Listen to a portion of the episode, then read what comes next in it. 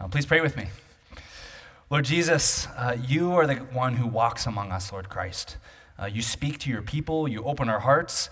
Um, Lord Jesus, you, you change the spiritual realities of our world.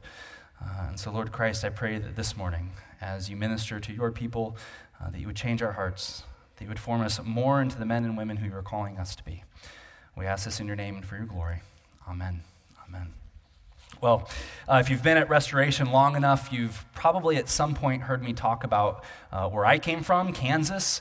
Uh, I know it's easy to pick on Kansas, but I love Kansas. Uh, I'm grateful to have been from there. Uh, I know that it's a flyover state, and I know that technically it's flatter than a pancake, um, but this is also one of the things that I love about Kansas because uh, it's it's un, unbroken topography, and I use that phrase uh, purposely. I think it's a beautiful phrase unbroken topography. Who doesn't want to move to Kansas now with its unbroken topography?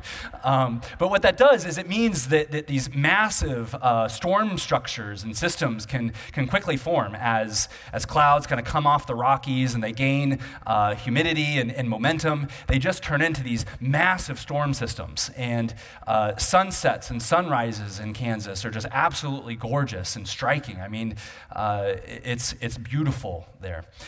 Um, well, as, as these storm systems roll over uh, and kind of go overhead, and you see these mountains of cloud kind of coming at you and, and moving across the sky, every now and then, uh, actually quite often, at some point, they break.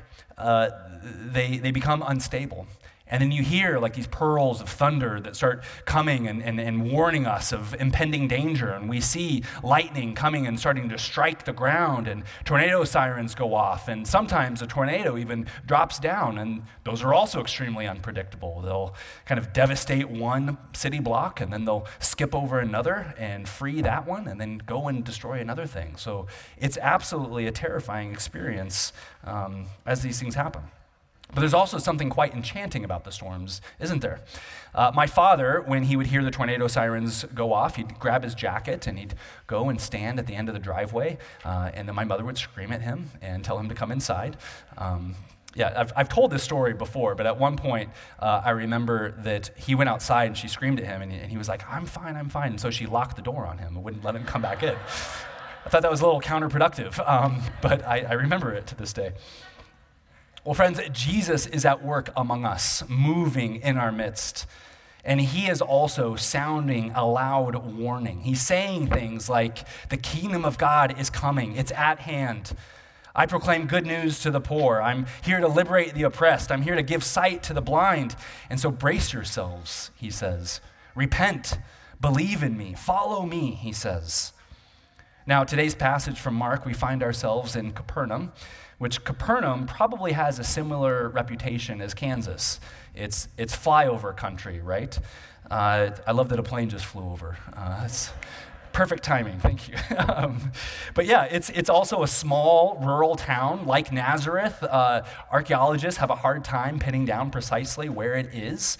Um, and as far as the world's elites go, it's, it's pretty insignificant. You don't hear these great stories taking place in Capernaum usually.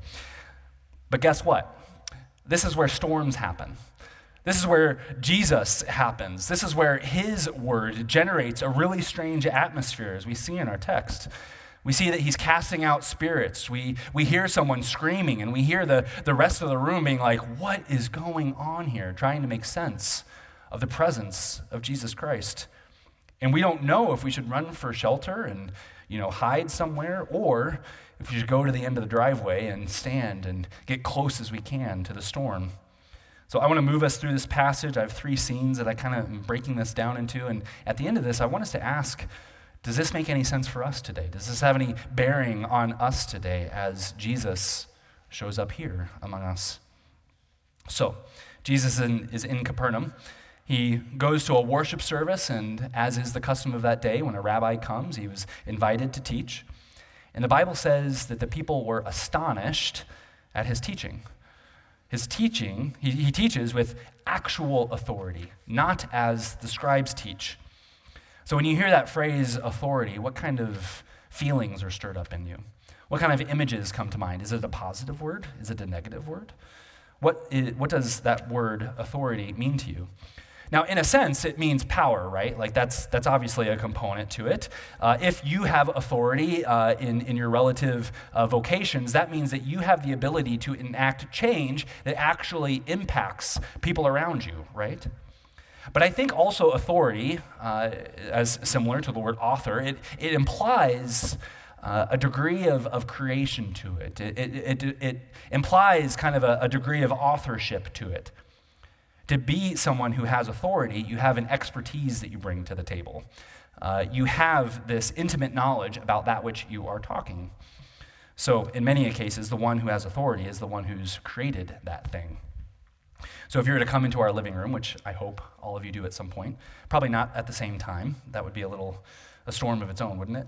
um, but uh, at one point in time, our family, uh, we went up to the, the North Shore, the North, North Coast, as some like to call it, um, and, and we um, splurged and bought these two pieces of art that hang above the piano in our living room. And I love these. They're of the north coast there of, of Lake Superior. And one of them is like this cliff that's looming over the waters. And another one has trees in it that's very ominous because it looks as if those trees are, are waving. So it seems to imply that one of those legendary Lake Superior storms is about to come. And the longer that I look at these two pieces, the more questions that come to my mind. I wonder things like why did the artist choose to, to do these colors? Why are the trees pointed in this direction? Is this a real location, or is this just kind of a compilation of the artist's memories? This part looks kind of strange to me. Was, was that a mistake or not? Is there an agenda behind this artwork? Is it meant to stir me to love these things more? Uh, what sort of feelings is it trying to evoke? Are these two pieces meant to talk to one another, or are they independent of one another? Now, I can turn to my bride and I can, I can ask Molly, you know, what do you think about these things? And she provides a lot of really great insight to these things. But if I wanted to go to the ultimate authority, who do you think I would go to? The artist, absolutely. The artist is the one who was motivated and, and stirred to actually create this work. Uh, the artist is the one who chose those colors. The artist is the one who knows why they did this. And so that's precisely where I can bring my questions. Well, friends, Jesus is painting a picture for us. And this isn't just in the scriptures. He does this for us through our prayer, through our common worship together, in the ways in which He reveals Himself through the scriptures and our fellowship and through the, the ministry of, of Word and Table here. But he's painting a picture for us because he is the artist, he is the source, he is the authority. And what is it that he talks about? He paints for us a portrait of love and beauty and of justice. And he's the one whose mind this original, originated with, right? He's the one who paints a picture of justice that's actually just, and of power that's actually merciful, and beauty that is all encompassing and uh, just overwhelming, right? From his very being flows the concept of love. The Bible tells us that God is love. And so, in this first scene, we understand why the people are astounded by Jesus. Because he's, he's speaking about these, these values, these deep human longings, as the author of them himself. And so, imagine what it would have been like to sit in the room and hear these words come from Jesus himself. What a beautiful moment that would have been. So, what do we see in this second scene?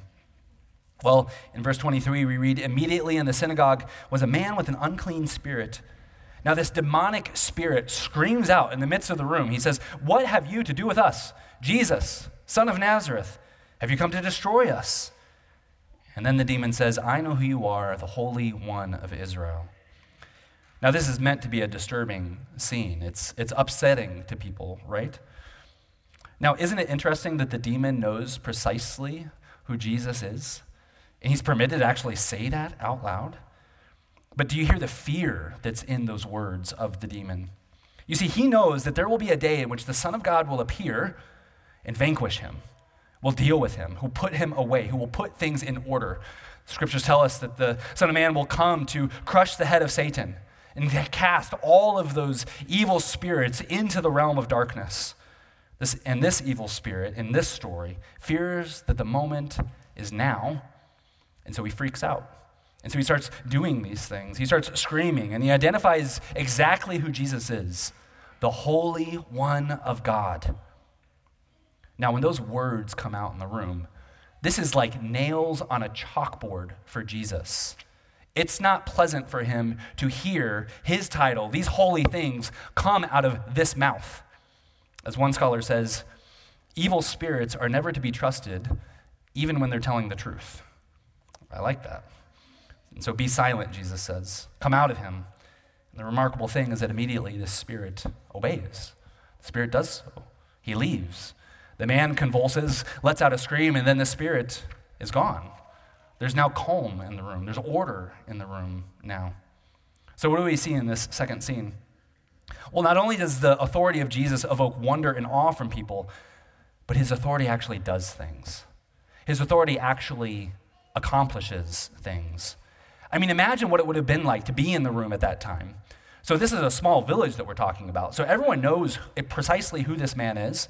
They know what family they come, this person comes from. They know what his history is. They know what his struggles are.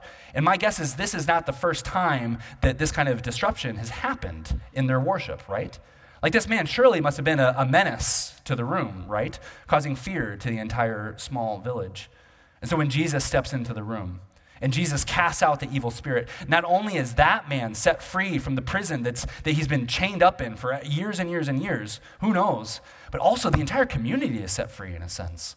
I mean, imagine the alleviation of stress that would have kind of permeated the room at that moment, the, the peace and the calm that everyone. Like, this is a new reality for not just that man, but for that entire community. And that's what Jesus does. His authority is not empty, it's not vain, it's not made up. It's real, it's powerful, and it impacts us in the here and now. Jesus has the ability to realign spiritual realities just at his word. A man who is imprisoned by evil is now set free. A community is now set free as well. So Jesus doesn't just talk about freedom, he walks up to the jail cell and opens it up and says, It's time to come out now. It's time to experience freedom. Come and follow me. Jesus brings stillness to the storm. So, thirdly, what do we see in here? Well, in verse 27, the text says that they were all amazed this time is the word that he that the word is used amazed. Notice here this word amazed in verse 27 is different from the word that was used previously in verse 22 there uh, in describing the people's action the word is astonished Throughout Mark's gospel, he uses six different words to try to capture and try to paint that picture of the awe and the wonder and the fear that was evoked um, uh, by Jesus as he interacted with people. You know, he was an astonishing, amazing person. As one scholar says, the disturbance of men by God has now begun. I love that. How chilling in a comforting sort of way. So we see here too that the people, they're, they're trying to make sense of what's happening, right? And there's no category for this. Jesus is not like the scribes. It's, he's, uh, he's not like someone who is just kind of repeating the teaching that they heard back in Jerusalem, is now kind of making the circuit and just sort of echoing or repeating these things out to people. No, Jesus is teaching as the authority, the source. Jesus isn't like kings who kind of roll out and sort of enforce these new edicts, and it takes time for change. No, Jesus' word enacts change immediately. Immediately, as soon as he acts, things happen. And Jesus isn't like the prophets, even, the ones who would prophesy things, and then for generations, people would wait for those things to come true. Jesus' message is applicable to the here and now. He speaks, and those realities transform a community. Who is this? The people say. Even the evil spirits obey this man. So, a few questions for us to ponder. First, have you ever been astonished by Jesus before? Have you ever experienced something like this before where, where Jesus speaks and all of a sudden it's, it's like this realignment that you experience? I had a realigning experience with my chiropractor this week and I was able to like walk in freedom. I was like, oh my goodness, Jim, you're amazing. I love you. Have your soul ever experienced that with Jesus before? Where you hear a word and all of a sudden it's like you have a, a new like skeleton or something and you're like, my goodness, this is beautiful. This is amazing. Now, if you can't think of a moment like that, let me push back a little bit. Because my guess is that at some point in your life, you heard a word or something that, that realigned you, that reoriented you to be able to hear from Jesus and maybe you heard that this morning. It was a nudge to, to come here into this room. And who knows? But for, uh, according to God's plan, you are here this morning. And maybe that was because you heard a gentle nudge in your life. It doesn't always have to be a tornado ripping through town. Sometimes it's a small, quiet whisper, and we hear his voice. For me, I think of when I was a teenager and just heartbroken over some loss that I had experienced. And my mom, who had just become a Christian, which I thought was really weird at the time, would open the scriptures to me. And these things just permeated my soul. They, they broke through my external sort of shield that I was putting up. And I encountered Christ in that. And he astonished me. I encountered a God who loves me. And it changed my life. So, my question is have you experienced that? Because, friends, Jesus loves you. Jesus is the astonishing one, and he wants to speak to us. He's the one who goes after the outcast. He's the one who forgives the most notorious of sinners. He's the one who heals the brokenhearted and gives sight to the blind. But more than this, He's the one who died for us upon the cross, taking all of our brokenness, our sin, our guilt, and our shame upon Himself and paying for it on the cross once and for all so that those things no longer have control over us. They don't define us anymore. They don't direct what our path or our destiny is going to be anymore. Jesus does. He's the one who welcomes us, He's the one who cleanses us. He's the one who says, Your sins are forgiven. And those spiritual realities are changed because He is the one with the utmost authority to do so. What He says is true. And so He's the one who forgives sins taking the debt upon himself. He's the one who unlocks the jail cell and invites all of us to step out and follow him. So, are you open to being amazed by him again? Maybe he'll speak to you again. Maybe there's something in your life, another storm that's come your way that sort of turned things upside down, that's surprised you, and it's sort of disoriented your life right now, and you desperately need Jesus to show up and speak to you in the midst of this. So, we're going to pause here for a couple of moments of silence. I'm going to ask you in that moment as you, because I, I know several of your stories. I obviously don't know all of your stories, but I know a couple of your stories. And I know that there are storms that are represented here in this room, and you desperately are reaching out for God. And so we're going to pause. I'm going to ask you to, to pray these things, to, to bring them forward to the Lord in, in, in silence and just say, Lord Jesus, this is a chaotic moment. I cannot control this. I need you to show up in this. And maybe the way that that's answered is just by sensing his presence in your life in an intimate sort of way. You know, maybe a hand upon your shoulder, or maybe just presence within the depths of your soul. Or maybe it's the, the, the presence of, of another believer, a brother or sister in your life, here in this room, even. Maybe Jesus will show up. He's alive. He's, he's walking among us. He wants to, to calm the storms, or at least be present with us in the storms and in the here and now. But maybe this morning you're, you're here and you're like, you know what, Pastor Rick, like, I've been through the storms before, but right now I'm just in this really sweet season. That's okay too. As we pause, you don't have to invent a crisis. Um, instead, maybe as we pause, you can just give thanks to the Lord for showing up. But I would charge you to bear that testimony, to share that testimony with someone else. So that someone around you perhaps needs to know a testimony of Jesus as the faithful one, as the one who speaks into our chaotic moments, who, who casts out evil, right? And brings order and peace to our lives. So I promise we are going to pause. But again, just as a reminder, how can you bring this moment before the Lord? How can you pursue the Lord in the midst of this chaotic moment? And let me just say, again, one little add on your prayer doesn't have to stop here this morning. There's prayer ministers who would love to pray with you after you receive communion this morning. Surely you can reach out to, to your table group leaders or someone on staff or someone next to you who looks like they can uh, hold these things with you. But don't carry these things alone. Pursue Christ together. So let's pause for a moment as we pray into the Lord, as we pray to the Lord.